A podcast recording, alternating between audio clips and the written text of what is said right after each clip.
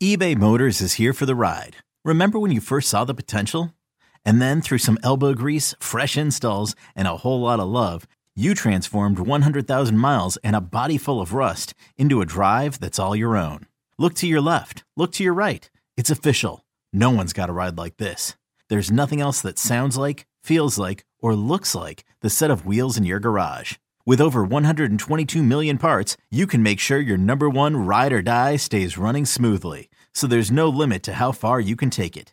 Brake kits, turbochargers, engines, exhaust kits, roof racks, LED headlights, bumpers, whatever your baby needs, eBay Motors has it. And with eBay Guaranteed Fit, it's guaranteed to fit your ride the first time, every time, or your money back. Plus at these prices, well, you're burning rubber, not cash. Keep your ride or die alive at ebaymotors.com. Eligible items only. Exclusions apply. You could spend the weekend doing the same old whatever, or you could conquer the weekend in the all-new Hyundai Santa Fe. Visit HyundaiUSA.com for more details. Hyundai, there's joy in every journey. This episode is brought to you by Progressive Insurance. Whether you love true crime or comedy, celebrity interviews or news, you call the shots on what's in your podcast queue. And guess what? Now you can call them on your auto insurance too, with the Name Your Price tool from Progressive. It works just the way it sounds. You tell Progressive how much you want to pay for car insurance, and they'll show you coverage options that fit your budget. Get your quote today at Progressive.com to join the over 28 million drivers who trust Progressive. Progressive Casualty Insurance Company and Affiliates. Price and coverage match limited by state law.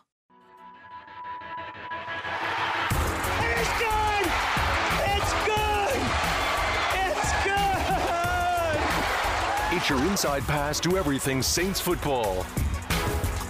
We'll take you to the places most fans never go. To practice, to the sideline, to the locker room.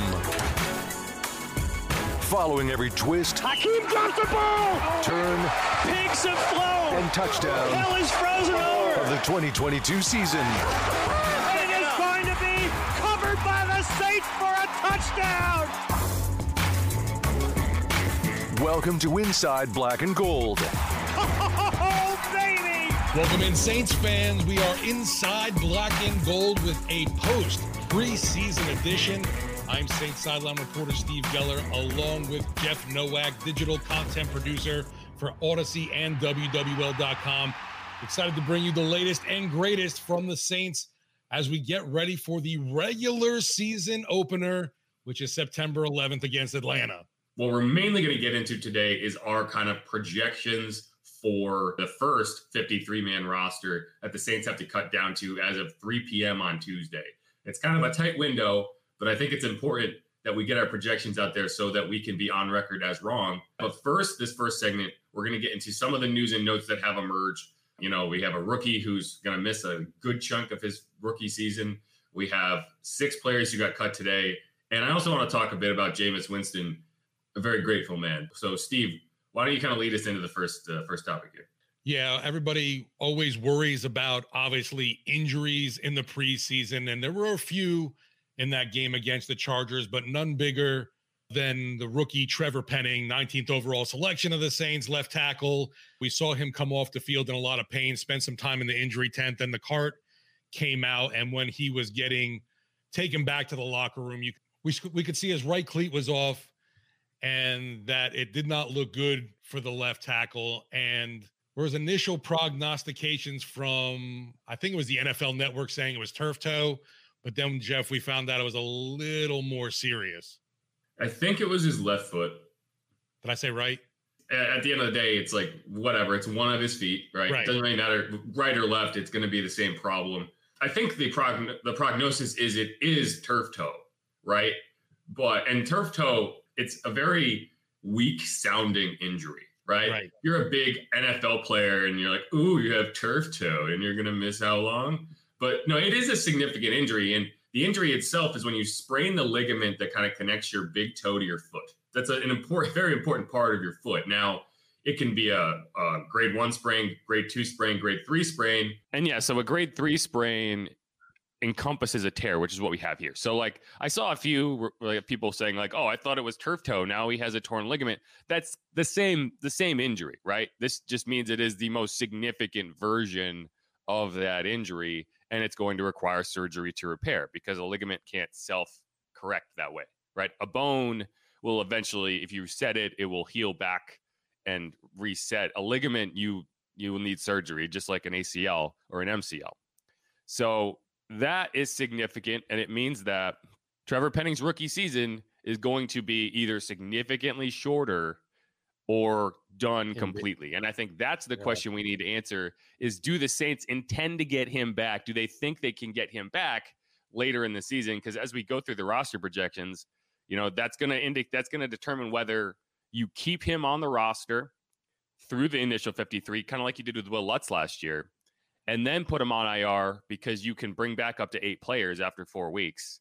Or if you just don't think he's going to be back at all, you could put him on IR now, save that roster spot, but that would end his season. So like that's the question. And one way or another, it's just a bummer for a young player who I thought was improving quickly. I thought he was progressing very well, and now he's kind of stuck.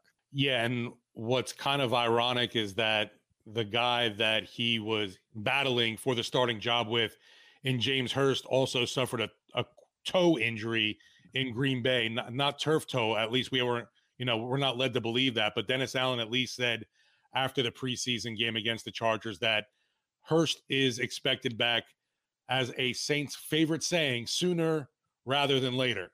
I feel like James Hurst is going to be back sooner rather than later. So that's obviously a good thing. Good thing. Usually when we've heard Dennis Allen saying sooner rather than later, that person's pretty much been there the next day. Yeah, so the track record on Dennis Allen is when he says sooner rather than later, that person is on the field the next day. Now, the Saints don't practice today, which is Sunday, but they do practice on Monday. So if that track record holds, we might see James Hurst out there on Monday. In one way or another, when the coach says that, it's a good indicator that, like, you know, we got 2 weeks to get ready for this Saints-Falcons opener.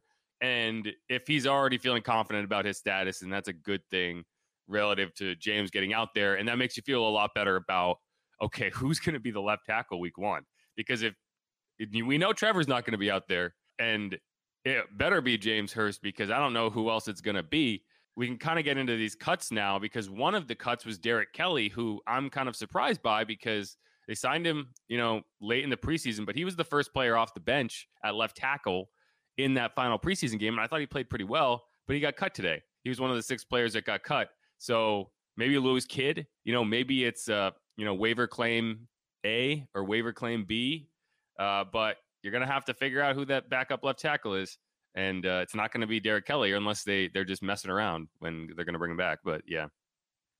Yeah. And that's definitely a position now that I would think they're going to be looking for, obviously, when these other teams are going to be cutting down their rosters as well at the same time, of finding maybe someone along that avenue. I don't imagine them going after in a trade situation at all with another team to shore up the spot. Yeah, I mean, I think you're going to look hard at the players that get cut, because every team is cutting 27 players, and there's going to be interesting names out there. And you're not looking for a starter, right? You're looking for a backup. You'll have some options, right? Because you're not expecting them to start anyway. So kind of like you brought in James Hurst a few years back, being a veteran in any capacity is a good thing when you're trying to fill a backup spot. So I think they'll be able to find somebody if they don't feel comfortable with Lewis Kidd. Well, a big key is going to be, is Landon Young healthy too? Yeah, Landon Young has also been hurt. But, you know, it didn't sound like it was anything super significant. And he's obviously not the starter. So if he is a little dinged up, you might not need to go out and find anybody because you trust Ramczyk to be healthy anyway. But yeah, it's definitely making things more complicated. If we want to go through and just list the players who were cut today, which is Sunday. So they got the first 6 names out of the way. So now they're down to 74 players. They also reached an injury settlement with Kevin White, so he is off IR. Players they cut: offensive lineman Kalik Washington, obviously Derek Kelly, as we had mentioned. 2 cornerbacks, Quentin Meeks, Brian Allen. They were both USFL guys that you brought midway through camp. And, you know, I don't think it's a particular surprise they got cut. You know, they were depth guys, and they were going to get cut either way. But I thought they played reasonably well, just kind of showing their skill set. Hopefully they can latch on somewhere else. Defensive tackle Josh Black. And then the one that kind of stands out and the one that will be interesting to watch over the next 24 hours, Steve, if anyone claims him, is running back Abram Smith, a guy that I know a lot of fans were hoping to see make the roster. But I think this is the right move. I think that he's a guy you want on the practice squad. He's a guy I think who has some serious upside down the road, but I don't think he's ready to contribute in his rookie season. So I think it makes sense to try to stash him on the practice squad, but he has been cut already. Yeah, I think he, we showed some flashes of him, obviously, at practice. Not really anything extraordinary during the preseason for him, but a guy that I think everybody had some high hopes for coming out of Baylor, broke the rushing yards record there his final season and seemed to be, that kind of physical, compact running back you thought could be someone to contribute on this roster. And yeah, I always thought he'd be someone that ended up on the practice squad. I just didn't know if initially he'd be on the active roster first and then to protect him. Now that'll be interesting to see if any other squads in the NFL have any interest in him. Yeah, I would expect they can put him on the practice squad. I don't think that, every other team is having, difficult decisions to make too, right? No team is like sitting there, we're like, wow, we only have 44 players. Let's go claim all of the intriguing names off these other rosters. And plus, I think that to some extent, and I think Mike Detillier brought this up on First Take the other day, like if you start claiming guys off of other teams' rosters that they want to keep around and they want to stash in the practice squad, they're going to remember that and they're going to come after your guys, Yeah. So I think that to some extent, teams are aware of that and they're not like just like they're picking guys up only in situations where they really feel confident this player can contribute right away, or like they think they see something in a guy that other teams are overlooking, because you have to keep them on the active roster if you claim them. It's not like you can claim them and then send them to your practice squad. They have to be on the active roster for 3 weeks, and then you have to do something with them after that. So I think they'll be fine, but he is one of the players, if there's 4 or 5 players on this roster that might, have someone, pique their curiosity, he's one of them. But I do think that he's a guy who, maybe next year, if you can keep him around, you can bring him back when, ideally, when Alvin Kamara gets suspended, because if they're able to push it till next year, hopefully he's a guy then that you can lean on because he's a year in. And, hopefully, ideally, he never gets suspended though. Oh yeah, maybe he can just drag this court case out until he retires, like until his career's over. Or he's got a really good lawyer, and then everything's dropped. Well, then he'll get suspended. That's the thing. I don't think that even the case getting dropped will stop him from getting suspended. That's the thing. Like that's the NFL discipline, because they're going to say you broke the personal conduct policy either way. Now, I think from a legal perspective, he would be way better off if the case got dropped and he doesn't have to face criminal charges in the, in Las Vegas. Absolutely. Right. But from a suspension perspective, and that's what threw his wrench in. Yeah. You're better off dragging it out if you don't want to get suspended this season. So that's going to be the interesting thing. But still, I know we've talked about it before a little bit. What's so wild, too, with that Kamara case is the fact that we still haven't seen this supposed video that there's of the whole incident. And that's just really surprising to me. I guess it's under lock and key very well. Yeah, I would guess. So someone brought this up. I can't remember who, but they were saying like the Tyreek Hill case, like a lot of that stuff was sealed by a judge. So like releasing it would be a crime. And like that's the difference, right? If you're just if this is just a video and you're releasing it, no one's gonna go to jail if they get caught. In this case, if it's sealed by a judge, then that is illegal. So that's part of what makes it, I think, is probably what's going on and keeping that under wraps.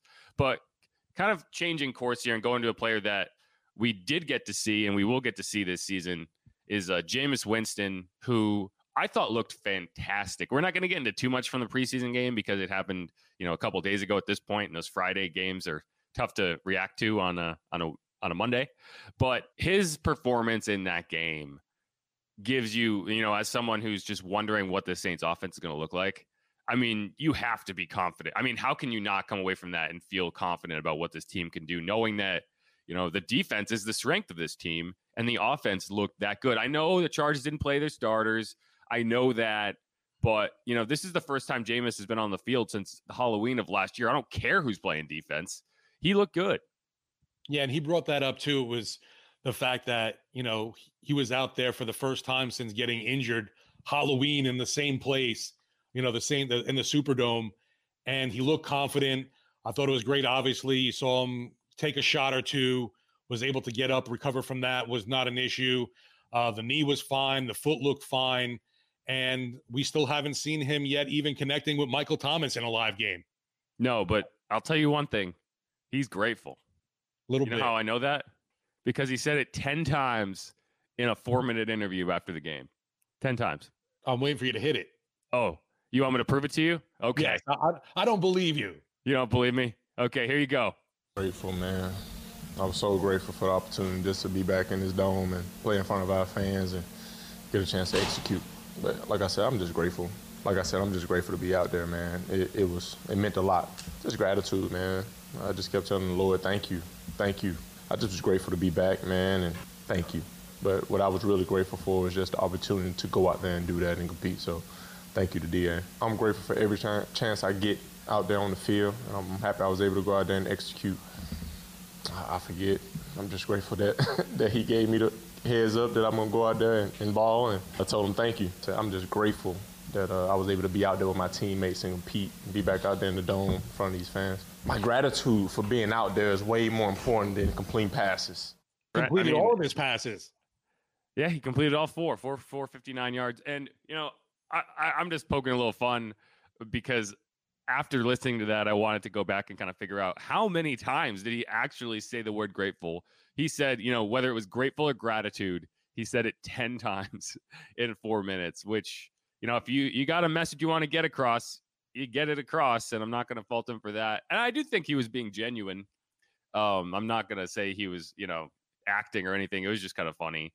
And I appreciate it. I appreciate that he is grateful, and he should be, because that was not a easy road for him to come back. Like, however that Friday went for him, one way or another, it was going to be a big, major, landmark moment for him in his career, because coming back from a major knee injury is not a guarantee. Not everyone can do it.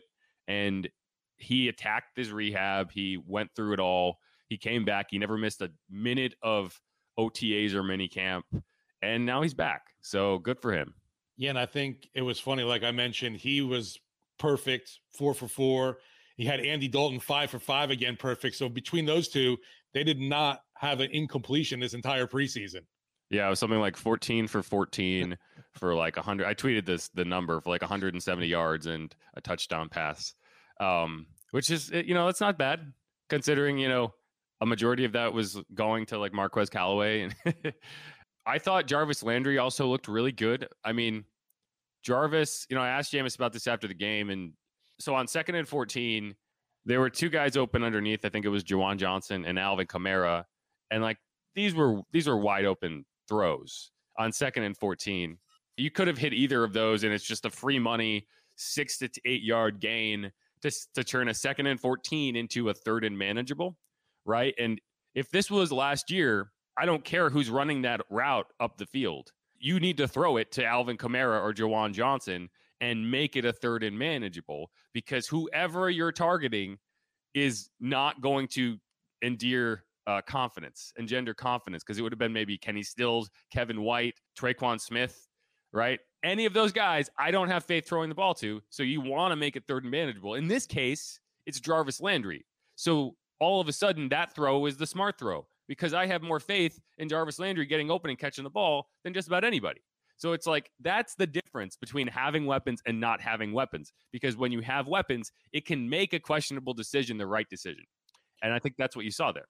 And you brought up Tre'Quan Smith, and it's going to be interesting to see how serious his shoulder injury is, because is that going to free up now a roster spot for someone like a Kirk Merritt or a Dejon Dixon to end up making this roster?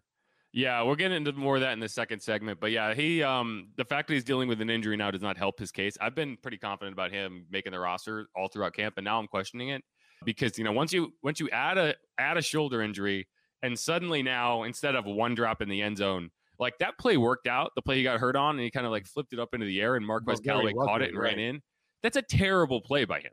If you see the replay, the Chargers defender tipped it when it was up in the air. Like, he got a hand on it. So it was that close to, you know, instead of being an incompletion, being an interception. And because it worked out, you kind of gloss over it. But I guarantee you the coaches aren't glossing over that. But it did end up being a Saints completion, though. Yes, but not because Tre'Quan made a good play. And that's my point. Like, Marquez gets credit for being alert and catching it. And he should have got a touchdown if the refs just could stop doing stupid things when the Saints play football in front of them. They love blowing the whistle on the Saints. Marquez gets credit for being alert, but like Trey, it made a terrible play. And that's not going to help his case. And for a guy who you have him on the roster because you trust him to make the right play and to do the smart thing. I don't think he intentionally batted the ball up in the air, but you know, not being able to make plays that you should make is not a good sign for you trying to make that roster. And I think, you know, we'll get into this more, but yeah, I took him off my projection and he's in your doghouse. Yes, yes. He had a chance to really kind of secure his spot, and I don't think he did. So we're going to hit the break. Remember to hit the subscribe button wherever you're listening to this podcast, Inside Black and Gold. Remember to give us 5 stars, rate and review. Let us know what you're thinking, and stick around. We're going to start with our offensive roster projections, not offensive, offensive roster projections. Let's get at it.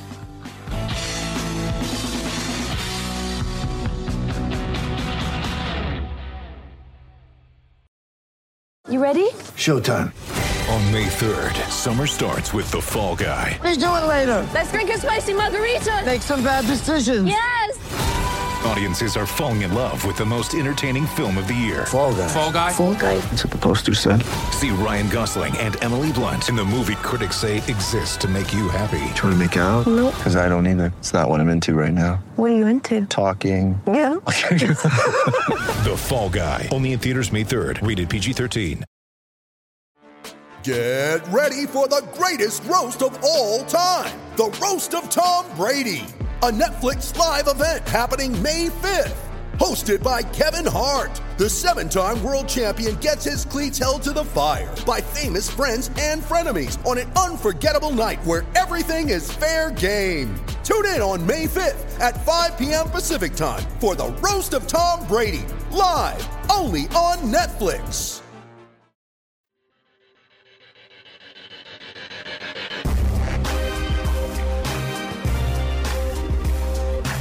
Back in for another segment of Inside Black and Gold. Steve Geller along with Jeff Nowak bringing you now our offensive 53-man roster projections with the season opener, September 11th against Atlanta coming up. The Saints got to be down to that 53-man roster by 3 o'clock on Tuesday. And obviously those numbers aren't going to be set either because you're going to have other teams releasing players and there could be a little jostling going on. But for now, who we have going into that, we're going to start off with quarterback, and I think that's pretty much cut and dry, easy peasy to talk about. Yeah, I think so. I put up my final roster projection on WWL.com. So if you're listening and you want to follow along, go check that out. And I've been putting updated ones up each week. And the first one I put Ian Book on there because I kind of just wasn't sure how this was going to look and how he was going to look if he took a major step forward and kind of forced you to keep him on the roster. I thought you had a chance, but I think as we saw throughout training camp, he's not ready to be a backup quarterback, at least not, you know, for the Saints. And he hasn't done enough to justify keeping a third quarterback on the active roster. But I do think that he is a guy who you're going to prioritize on the practice squad. He finally had that game we were looking for, I feel like, in that preseason finale, at least, although yeah, the Chargers defense wasn't anything fantastic, but Book did a solid job that night. No, he played well. He didn't turn the ball over. I thought that 2-minute drive before halftime was impressive. You know, that's not easy to do. I don't care who the defense is. He came in with 57 seconds left. He got him into field goal range. He made sure they got points before the half. And that's what you have to do as a quarterback in the NFL. And, you know, he didn't turn the ball over in that game. He used his legs. And, you know, he played a lot like the way Taysom Hill played in the games you won last year, right? Like he took his chances where it made sense. He got yards with his legs. He made sure he got his playmakers the ball where they could do something, and he didn't lose them the game. And that was the difference between what happened in the first two games and that game, you know, and it helped that Andy Dalton and Jameis Winston both led touchdown drives, but Ian Book led a touchdown drive of his own. So he gets credit for that. And I think that he's going to be a guy on special teams that actually has value because you need you know, I think I was talking to Sean Fazend of Fox 8 about this. You need someone on the practice squad who can simulate some of these mobile quarterbacks, right? The Lamar Jacksons. Obviously, I'm not comparing Ian Book to Lamar Jackson. I'm just saying, you know, he has a skill set that the other Saints quarterbacks don't, which is he can run around. He can simulate that mobile quarterback, you know, a Deshaun Watson, a Marcus Mariota even. So I think that's good to have. That's what you want on the scout team. So, you know, good for Ian. He did take a step forward, and, you know, I don't know what his future is as a quarterback in the NFL, as a backup quarterback in the NFL. If he could be a Chase Daniel, that would be a dream for him. We saw Chase Daniel with the Chargers. But what you want to see out of young players, particularly quarterbacks, is that they seem to be progressing. They don't have to be perfect, and Ian has certainly not been perfect. But I do think that if you go from the preseason opener to the preseason finale, you saw a big step forward in his composure and his accuracy with the football and making the right decisions. So good for him. But from a roster perspective, you're sitting at 2. You got Jameis and Andy, and there's no question. You're happy about it. Yeah, like you were saying with Book, the question will still be, is he able to be a backup quarterback in this NFL still? I think you're right about him not making the roster, but should be a guy that gets brought back on the practice squad. And one thing that was interesting, too, in the preseason finale, looked like he really has developed some chemistry with Lucas Kroll, who turned into his security blanket almost. At one point, he had thrown 7 passes, and 4 of them were targeting Lucas Kroll. And he's another guy who I think is going to end up on the practice squad. We can kind of, since we're already talking about Lucas Kroll, let's go to the tight ends. Sure. Now, I still think you're keeping 4.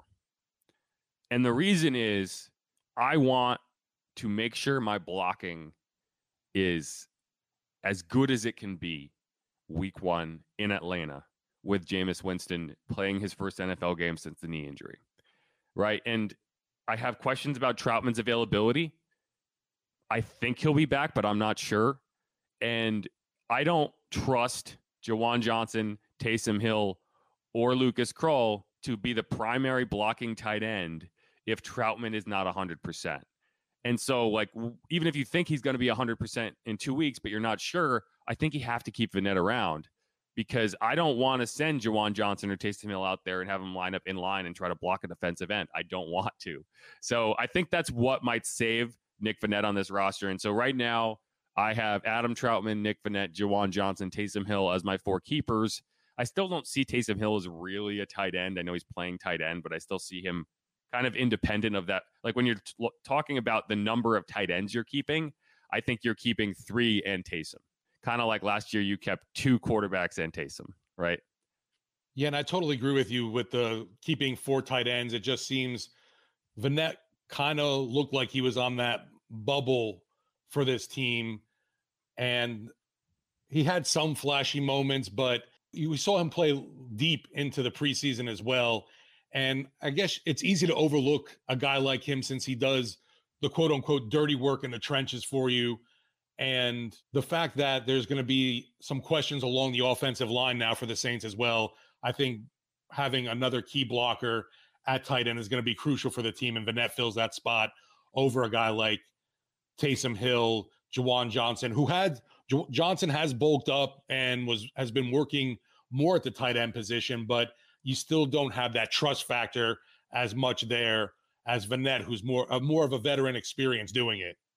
No, and DA has kind of lauded Jawan for improving his blocking, right? So he has gotten better in that regard. But I still, you know, this team likes to run a lot of 2 tight end sets.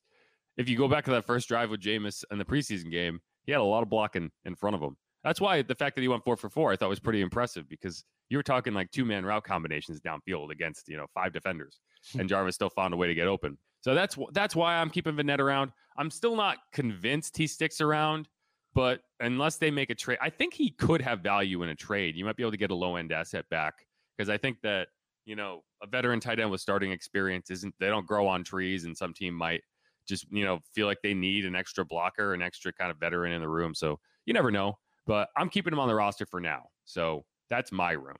Lucas Kroll, I like. I think he's a priority practice squad guy. The only team that I feel like might jump and take the bait is Pittsburgh, because you might want to reunite Kenny Pickett and Lucas Kroll. But I still think he's safe on the practice squad. Yeah, I mean, the showing that he had last game might be a little enticing to teams, but I don't think anybody else it's coming to claim Kroll either. But yeah, he's definitely an interesting developmental guy that you want to see stick around for this team. Yeah, so now going to running backs and fullbacks. I have them keeping 4. It's a little bit of a cop-out because I think one of Adam Prentice or JP Holtz, who we didn't talk about the tight end position, one of them will be on this roster, but I don't think they make the opening roster. Kind of like Alex Arma last year, where you're confident you can bring him back, so you're going to use that roster spot somewhere else because you know that a guy, you know, who we haven't talked about yet, and like Trevor Penning, if you're going to keep him on the roster and put him on IR, then that's going to open up a spot and you can bring him back then. And you're not worried about anyone claiming Alex Arma. So that's kind of where I land. So you're talking Alvin Kamara, Mark Ingram, Dwayne Washington, Tony Jones Jr. Yeah, and I'm not sure quite how this team views Kirk Merritt. I mean, we talked about him obviously having that switch in practice to playing running back, but then in the preseason finale, he was lined up a receiver. And I know he's got that capability, but I just don't think Merritt's going to end up making this team if he does as a running back. So totally agree with you there on who the Saints will be keeping at the back position. I mean, I'm going to just leave it up to the coaches to decide that. But, I mean, it's all out of my hands. I did what I could do for the preseason, and hopefully it is. Yeah, and that was Kirk Merritt kind of talking about whether he feels like he's done enough to make the team. And he did the, you know, good soldier thing. And he was like, I'm going to leave it up to coaches, blah, blah, blah. I did ask him because he didn't play running back. He played running back all week in practice.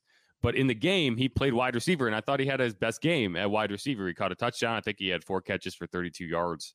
But I asked him, like, if the plan was for him to play running back and wide receiver, and it was kind of just see how it went. No, the plan going in was for him to play wide receiver. So it was kind of a red herring where we watched it all week in practice and we were all excited. Ooh, what's it going to look like a running back? And then we didn't get to see it. But that tricky Dennis Allen and Pete Carmichael. Yeah. And so when we look at that, we kind of see, and I apologize if there's a dog bark in the background. I asked him to quiet down and he said no. You actually, well, now I heard him, but before you couldn't. Zuma, shut up. Why are you barking? Anyway, I still view him as a wide receiver in terms of this roster projection. So you kind of just go from there. But I think you're keeping 4. As we know, you know, the Saints have made this projection a lot simpler because as of right now, these are the only 4 running backs on the roster because they already cut Devine Azigbo and they already cut Abram Smith as of today. So, you know, unless they decide to keep 3 and maybe cut Dwayne if he's dealing with an injury or cut Tony because they feel confident in Dwayne, I think that this is the safe group at running back. I'm agreeing with you totally there. Okay, so now we have 2 positions left. We'll go through them quick. Wide receiver, the guys I'm keeping, Michael Thomas, Jarvis Landry, Chris Olave, Deontay Hardy, Marquez Callaway, and stop. That's the end. To me, the question was not whether you keep Tre'Quan Smith or somebody else. To me, the question was whether you're keeping 5 or 6 receivers. And I think that with what we saw from Trey, with him now dealing with an injury, I am comfortable only keeping 5 wide receivers. And especially now that I know I have to keep probably an extra lineman to account for Trevor Penning's injury. Yeah, and I don't think you're going to keep 6 receivers either. That one of the guys is going to be inactive every week and isn't worth the roster spot to me. And I think that a guy like Kirk Merritt will likely clear waivers and will be able to join the practice squad.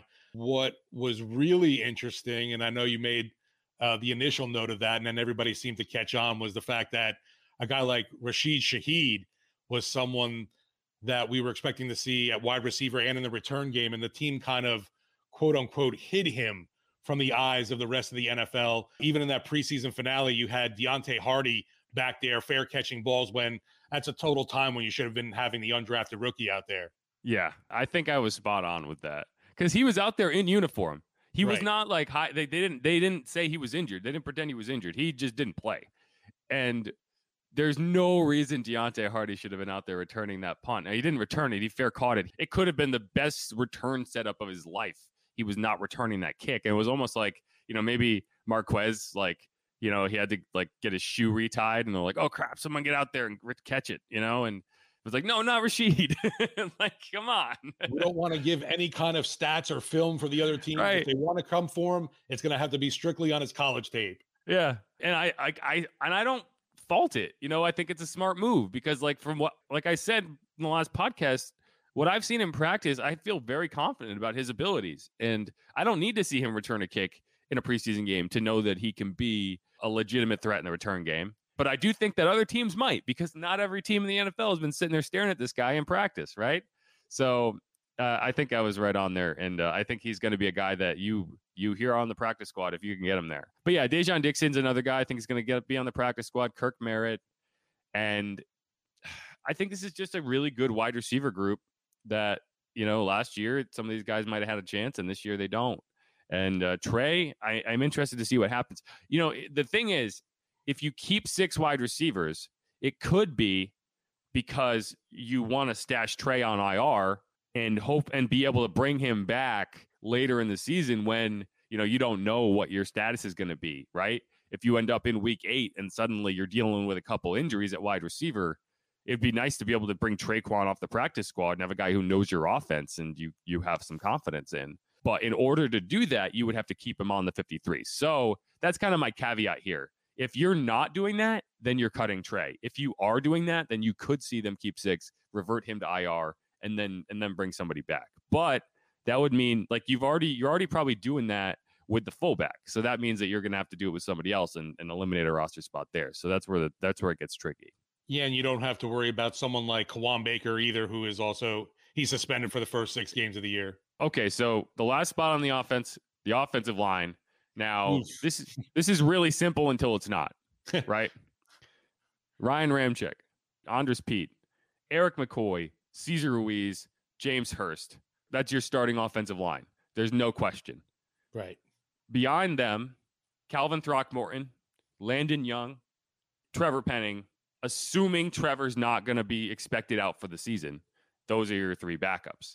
Now, it gets confusing there, though, because yeah, that's 8 players, and you now don't have a backup left tackle, so you got to keep somebody. I thought it might be Derek Kelly, but he got cut today, so the next logical option is Lewis Kidd. The other question is, do you keep Nick Martin as a backup center?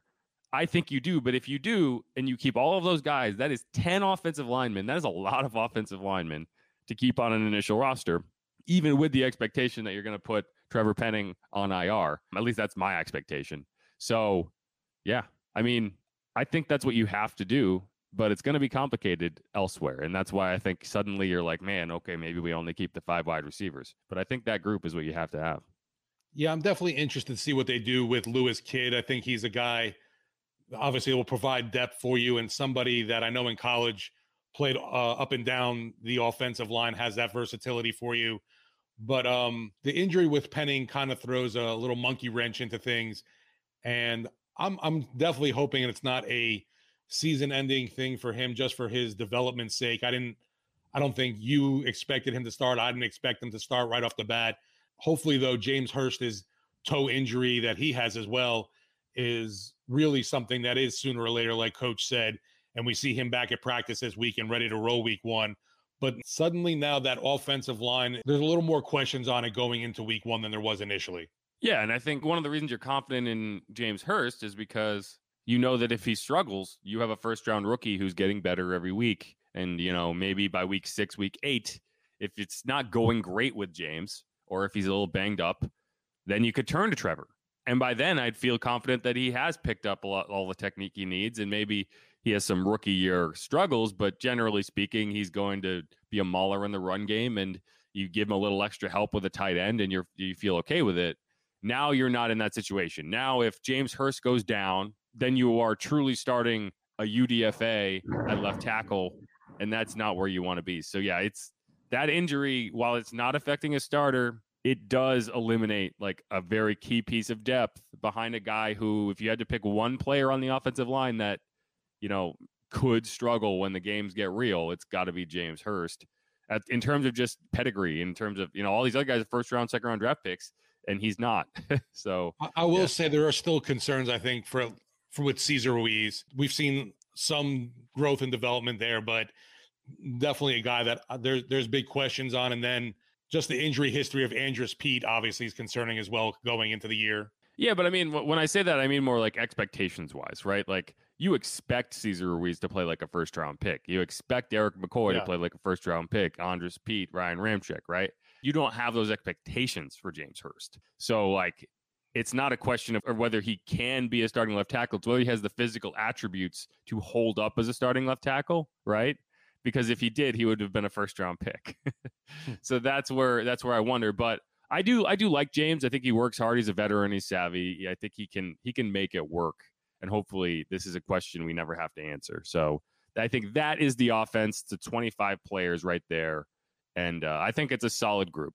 Yeah, and seeing the running back position to me was really a huge bonus, obviously, in that final preseason game. Just Kamara and Ingram together, Zoom and Boom, both of those guys obviously look fresh and ready to roll. But, you know, Kamara has looked fantastic all camp. Excited to see what he does in the regular season. I think fantasy projections have him a little low going into this year.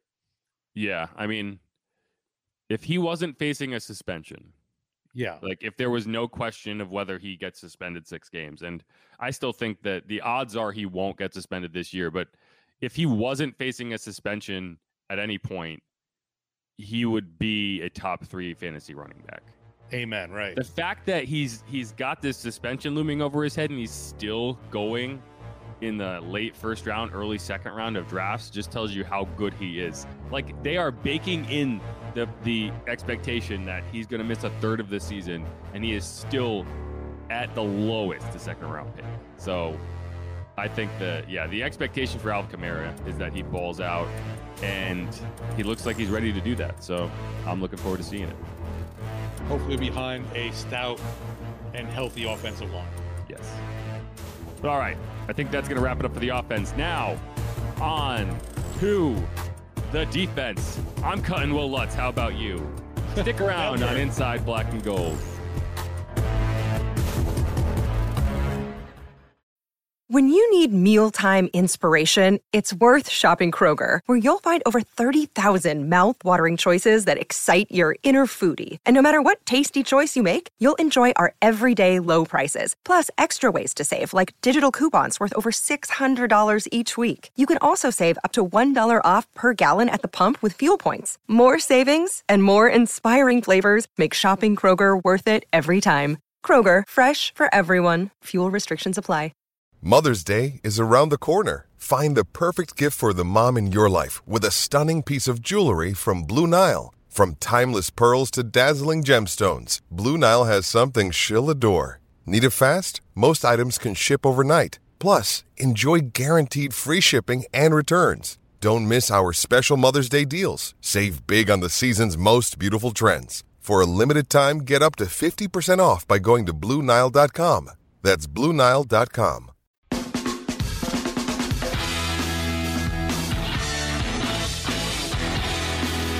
And we're back here on Inside Black and Gold. I'm Jeff Nowak alongside Steve Geller. Make sure to mash that subscribe button. Give us a rating. Give us a review. Subscribe wherever you get your podcasts. We like talking to y'all, and you like listening to us, I think. One thing I'll mention is Jim from Covington. If you're listening, thank you for the review. It was very friendly.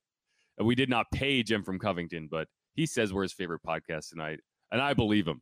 So that was nice. Just want to make sure you guys know we do read that, and it is nice to see. So thanks to everyone who left feedback. Thanks to everyone who left a rating. Thanks for everyone who subscribes.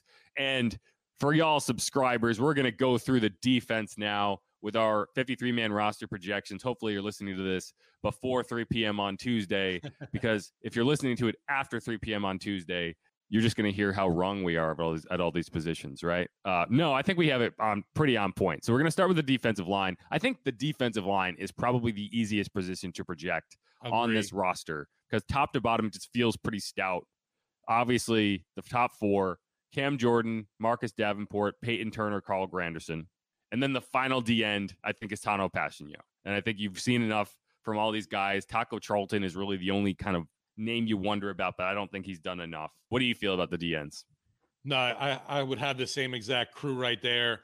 More concerned about what we're going to see from a guy like Peyton Turner. Had a really quiet preseason, kind of came to life against the Chargers game with some good pressures, but I want to see, I thought we'd see a lot more of him, especially when he was playing deep into some of these preseason games and still didn't hit home on any, you know, on any of these opposing quarterbacks. Yeah, I think he's still got some work to do, but remember, he's effectively still a rookie, right? I mean, he played in 3 games last year, so I think there is a learning curve that he is still getting to, but I expect some, it might have been 4, 5, I think.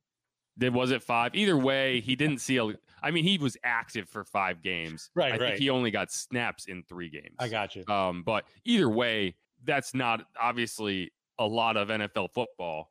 So I think there is still a learning curve for him in terms of the game action, but I think in practice, he has looked really good. And I think it's just a matter of getting that to click. And he has remained healthy, which is important. You know, last year during camp, he was hurt the whole time. So it's good to see him healthy.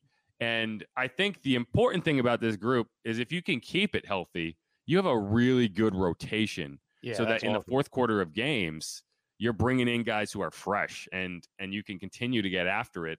And that's not something you had last year. You were lucky if you could field 2 of these guys in a game. And I think that's going to be a big part of how the Saints win games, is not only covering, but getting after the passer. And it's going to make up for what I would argue is a suspect linebacking core. Yeah, I was really excited about what Carl Granderson was doing most of camp, but then an injury kind of bug hit him. We haven't really heard much, and we haven't really seen much out of him the last couple weeks.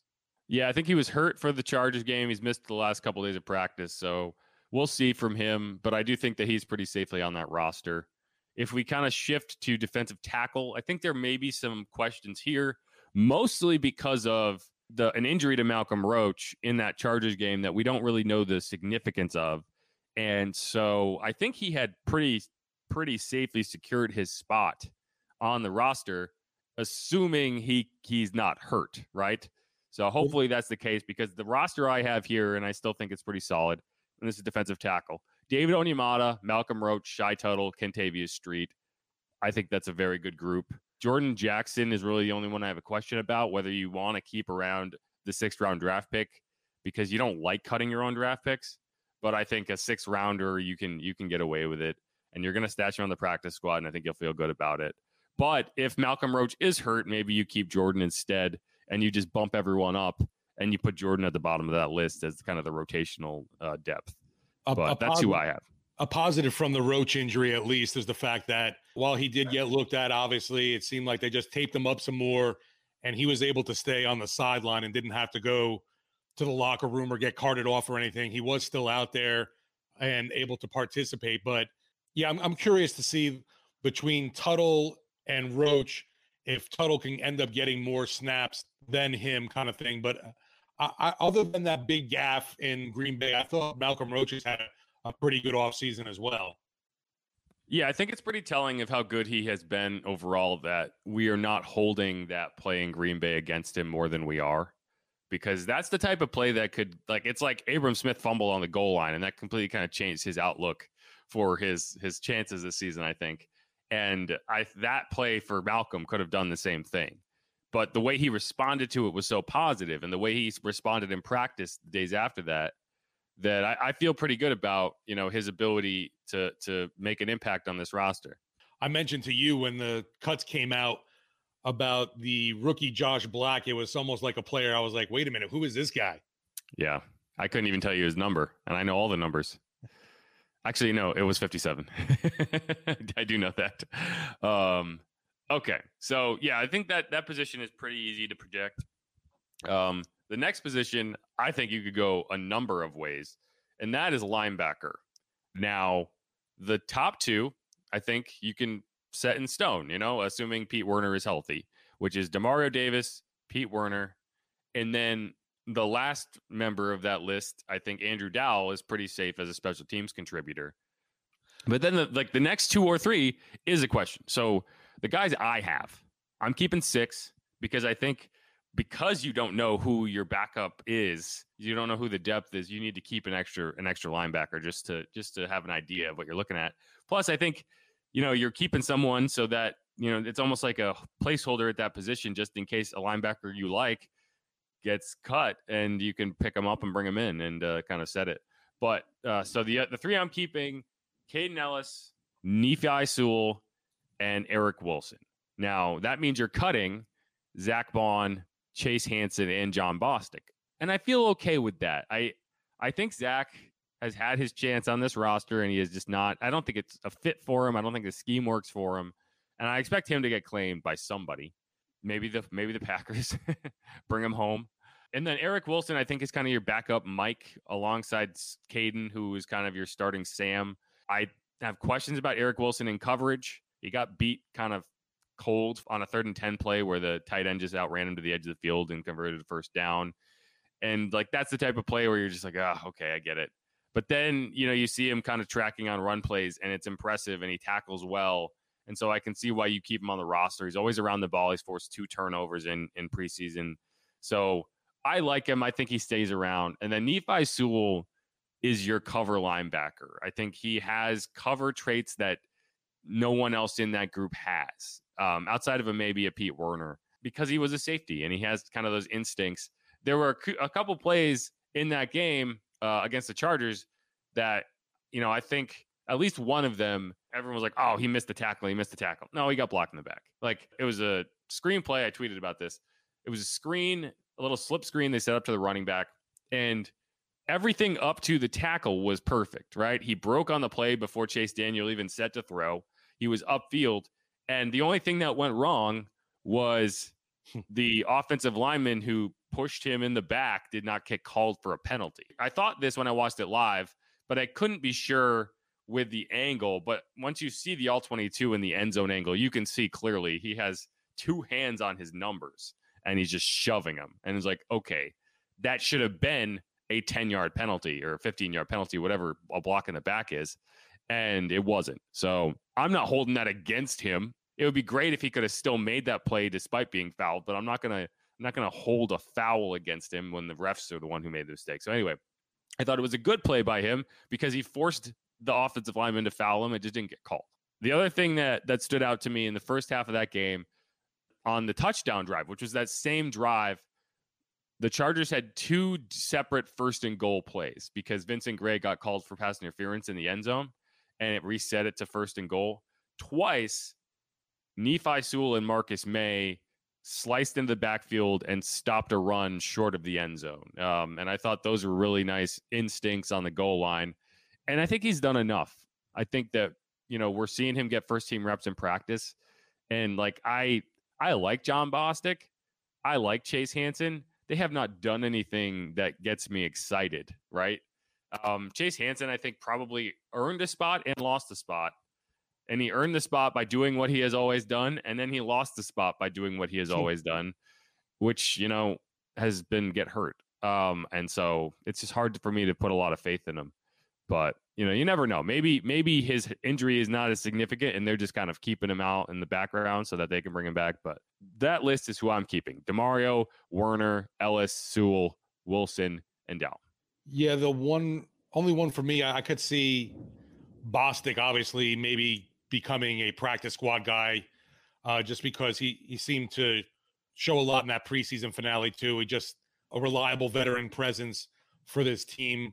Like what I've seen out of Nephi, plays hard.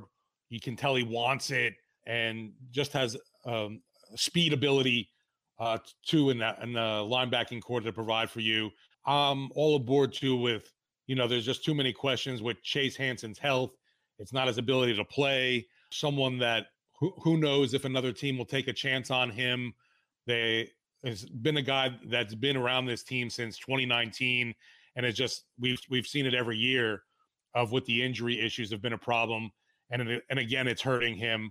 But with DeMario Werner, Caden Ellis, Dowell, Wilson, and Sewell, I had that pretty much locked up as the linebacking group as well. And we'll have to see what happens with Werner's groin issue because, you know, we saw that he was able to come back from it initially, but then disappeared again, and we really haven't seen him since.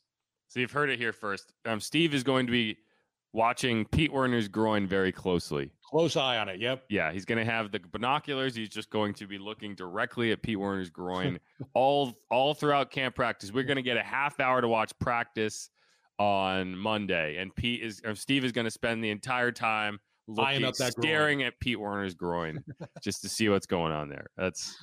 We have the dedication. This is dedication. I just hope we at least see him get on the bike even and do some work. Yeah, well, you got to. Yeah, I mean, that gives you a good picture of the groin if you do that. Sorry.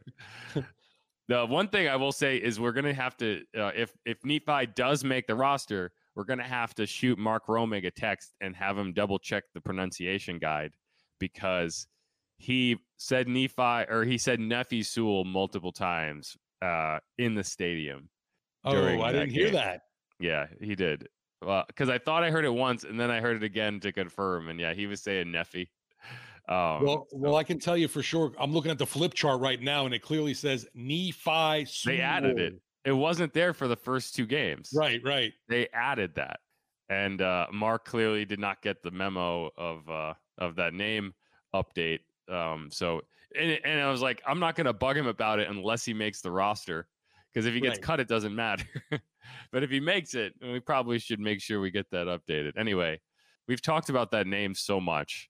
Like, we have done our job. We have done our job to educate the masses on how to say this man's name. So if you get it wrong, that's on you. And that means you don't listen to our podcast. I'm also seeing, too, on the flip chart, which is, I need this because I feel like I say it different every time. Tyrann Mathieu. I always say it correctly. So that's you. That's not a me problem. That's a you problem. Definitely. I always have an issue. I don't know. I feel like every time I'm creating a new way to say Tyrann Mathieu. Tyrann, Tehran. Yeah. I've heard a lot of them, but it is Tyrann. I even checked with Haas because it's his job to say these names correctly. Right. Okay, let's move on. Let's move to not Tyrann's position, but close to it. We're going to talk about cornerback. You know, I said defensive tackle kind of feels like the most set group. It's not. This is the most set group. You have Marshawn Lattimore. I think he's going to make this roster. Paulson Adebo, Bradley Roby, Alante Taylor. End it right there. That is an excellent group. The only question I have is Alante Taylor's health. I don't know. He's dealing with a hip thing. He hasn't practiced a lot. You wonder if maybe you're going to redshirt him. I don't know. But the guy who I think stood out in that final preseason game that I hadn't really taken any notes on before was Vincent Gray. He was in the game early as a cornerback across from Bradley Roby. He did have that penalty in the end zone, but I thought it was decent coverage. And it's just like, you know, he's not making this roster, but he was in good position. He made a play on the ball and he got too much of the jersey. And, you know, that's something you got to clean up. But I thought it was a decent play by him that got flagged. And like, okay, you can see kind of him progressing. And then he shifted back to safety and played in the gray area, as I'm calling it, alongside JT Gray. It was the secondary of Gray and Gray, which I'm sure was great fun to call as the announcer. And I thought he played pretty well as the free safety. So, you know, there you go. Like, I think when you can do that as a young player, that adds value, and I think it's something that's going to basically guarantee him a spot on the practice squad. But I thought that he had a good performance. He's not making the roster, but I thought he had a good performance.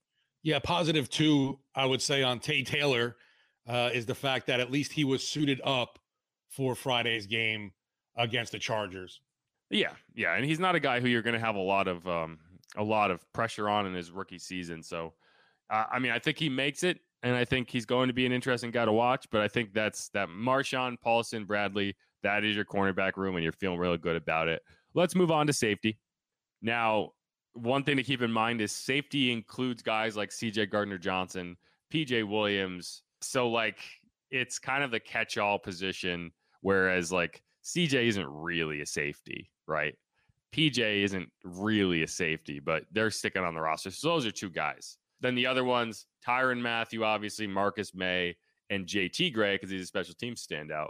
And then there is one more player that I think should make this roster, and that's Justin Evans. Absolutely, I agree. How do you feel about it? Yeah, from what we've seen throughout camp and in games, just a guy that's been all over the place, even creating turnovers, getting better on special teams. I think he's got a lot of upside on this roster. and I would give him that edge over a veteran like Daniel Sorensen. Well, look, I'll be honest with you. That was one of the areas that we had a discussion with him about improvement in that area. So that'll be part of the evaluation process. But, you know, he made a nice play punching that ball out. And then there was another, I think it was a third down stop that he made a nice play on too. So, you know, he's a guy that you know, has caught my eye a little bit. Yeah, so that was Dennis Allen on Justin Evans. He was talking about special teams, and that was an area that he felt like Justin had to improve. And I think that he has improved to the extent that you feel a little better about it. And he intercepted the ball against the Texans. He punched the ball out against the Chargers, and he's always around the ball. He forced a punt on a third down with a PBU. And, you know, it's hard to watch him and not come away thinking, yeah, this is a guy who should be on the roster. And so I think if I had my say, I'm keeping him on there. And that's my sixth safety. With Justin Evans, I totally agree. And the fact that, you know, he's another guy kind of like a Chase Hansen that's dealt with a number of injuries over his career, high draft pick of the Buccaneers, and just hasn't really been in football very much because of those injuries. Yeah, and the only guy that I feel like might make the roster that I'm kind of overlooking is Daniel Sorensen, just because he has been so involved in those special teams units. He's been on the first team for a lot of these special teams units, and I could see him being a guy you bring back. I just don't know. It's just tough for me to cut any of these guys. It's tough for me to keep seven safeties, but I could see it. Maybe you keep one fewer linebacker and you keep Sorensen. Maybe you cut Vannett and you keep Sorensen. But, you know, I feel okay cutting Sorensen, but they did sign him. They like him. So I you know, that could go either way. That's one of the positions I'm really interested to see how it shakes out on Tuesday, because a lot of these I'm confident in. Safety is the one where I'm like trying to speak Justin Evans into existence, because I want to see him on the roster, but the Saints might be viewing it differently. Yeah, I think his play though, this offseason and in the preseason, has really pushed his way onto the roster, and really good for him. Yeah, but it might be one of those situations where we're watching him play safety. Right. Whereas this is probably, if not the last roster spot, one of the last two or three. And so we're really excited about what we've seen at a position where he's really not going to be playing. And so if it comes down to, okay, this last roster spot is about special teams, and you're weighing Justin Evans on special teams versus Daniel Sorensen on special teams, it might end up with a different equation than what we're kind of watching and reacting to, which is always making plays on the ball, blah, blah, blah. That's where, you know, I think when you make mistakes in these projections, that's where you do it, where you're overvaluing something that isn't going to be that person's main role. Like Dejon Dixon after that first preseason game, he made a couple really nice catches, and that's great, but he's not going to be running these routes. If he makes this roster, he's going to have to be a jammer or a gunner. He's going to have to do something there. He's going to have to make tackles on punts and kickoffs. And that's where I think when you miss the roster as a young player, that's where you do it. And that's where if Justin Evans misses the roster, that's probably where he's going to do it. Well, and you talked about these other positions too. They were saying, you know, slam dunks, special teams is an easy layup too. Will Lutz, Gillikin. That's what you meant? No, I'm cutting Will Lutz. Yeah, you can find another kicker. Last year was so much fun. I just want to do it again. Let's cut Will, and we'll see what we can get. Start doing tryouts. Yeah, I mean, Aldrick Roses was fun. Let's do that again. Zach Wood, I mean, come on, why would you keep him? Blake Gillikin, 81 yards. Come on, I saw a guy kick 82, but we don't want to talk about him. Yeah, I mean, it's just amazing to me. Like, you know, that position of kicker, obviously, you don't appreciate them till they're gone kind of thing. And luckily Lutz has shown the distance and accuracy has not been depleted after his injury last year. And I think he went like 49 of 51 in camp. Right.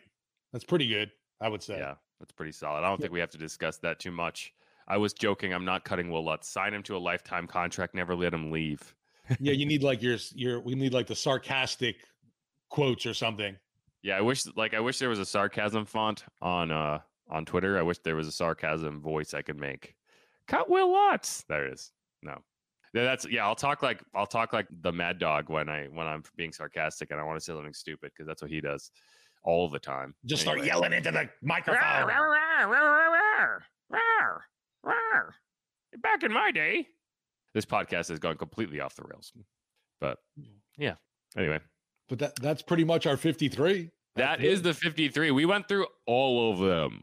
And I don't know why we went into specialists with the defense, but we did.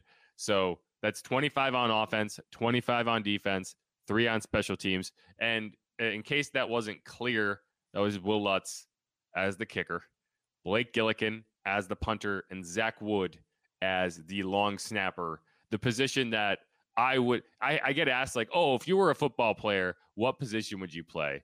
And I always say long snapper, because you can have like a 20-year career and, you know, all you have to do is throw the ball back to the other guy and then get off the field. If he misses, no one blames you, right? Like, all you have to get it to him, and then he does the hard work. Like, he does the thing that everyone's going to remember, but you get paid anyway. So yeah, I just have to look up real quick the average annual salary too for a long snapper, $800K. Yeah, I think I could live on that. That's not bad at all, right? Not terrible. I mean, like, think about it. Like, if you have a 10-year career, you know, as a long snapper, you're making $800,000 a year. You know, your lifetime earnings, you know, you're ending up with $7-8 million. That's not a terrible, way to make some cash. And body's definitely not taking the beating either. Right. You're not getting hit. I mean, Zach Wood made a tackle on special teams, and everyone was like, "Oh my gosh!" Like, right. He doesn't even have to do that. Like, him doing that is like enough to like give him a high five. Like, that's not even part of his role. He's literally just there spinning the ball. I actually saw him. I thought it was interesting when he was warming up at the Superdome before the practice there, and he was doing like overhand snaps, and he was just like spinning the ball. And I was like, yeah, these long snappers, man, they got all their drills. They got one very specific thing, and they do it all the time. Yeah, and it's not a sexy position that you're going to get any kind of credit for. You know, you're not getting the big stats, or you know, no one's drafting you in fantasy football. But still, I'm going to draft him. I'm going to draft Zach Wood. It's still obviously an important spot on your roster that, you know, just another guy that doesn't get much love. Yeah. And that's why he always wins the home run derby that they do, because he has nothing else to do but sit there and practice. And like his hobby is to be the ringer of the home run derby that the Saints haven't run in 3 years. But yeah, I'm a big Zach Wood fan. I was also a Zach Line fan, but now I'm a big Zach Wood fan. It's something about Zach's. The Zach Line Wood Band. Sounds like a one. That's not it. Okay. I think that's the end of this podcast. We went through our entire 53-man roster. And again, if you're listening to this after 3 p.m. Tuesday, we were probably wrong. But we're going to find out. I think it's going to be really interesting, especially what they do at linebacker, wide receiver. I think running back has kind of sorted itself out, but safety and tight end, I think those are the positions that we're going to look at and be interested to see how our picks stack up with their decisions. Yeah, I think the linebacker one definitely is the biggest question for me, at least, that there could be some differences that from what we mentioned. But other than that, I don't know. I think it's solid in what we were talking about, that, you know, the 53 that the Saints team's going in with, the question's going to be later in the week when some of these other guys are released from other teams, who the Saints might have their eye on and bringing into this roster that were on other squads. I agree with you. But okay, I think that's going to wrap it up. This is going to be a nightmare to record or to edit, because I didn't have my office today. So if you heard any weird sounds, it's probably my dog prancing around like a maniac or me just coughing. But either way, thanks for everyone who listened. We have about 2 weeks left until 2 weeks from today, 2 weeks from Sunday, which is we're recording on Sunday, until the Saints opener. But we will be back in the Superdome a week from Sunday to watch LSU play Florida State. So we'll get an early introduction to real football in the Dome. But until then, you know, we're going to keep publishing, and we're going to keep doing podcasts, and we'll probably react to the 53-man roster on our next episode. So thanks, everyone, for listening. Make sure to hit that subscribe button. Inside Black and Gold, look for us wherever you get your podcast. Download, listen, and comment, please. Peace, y'all.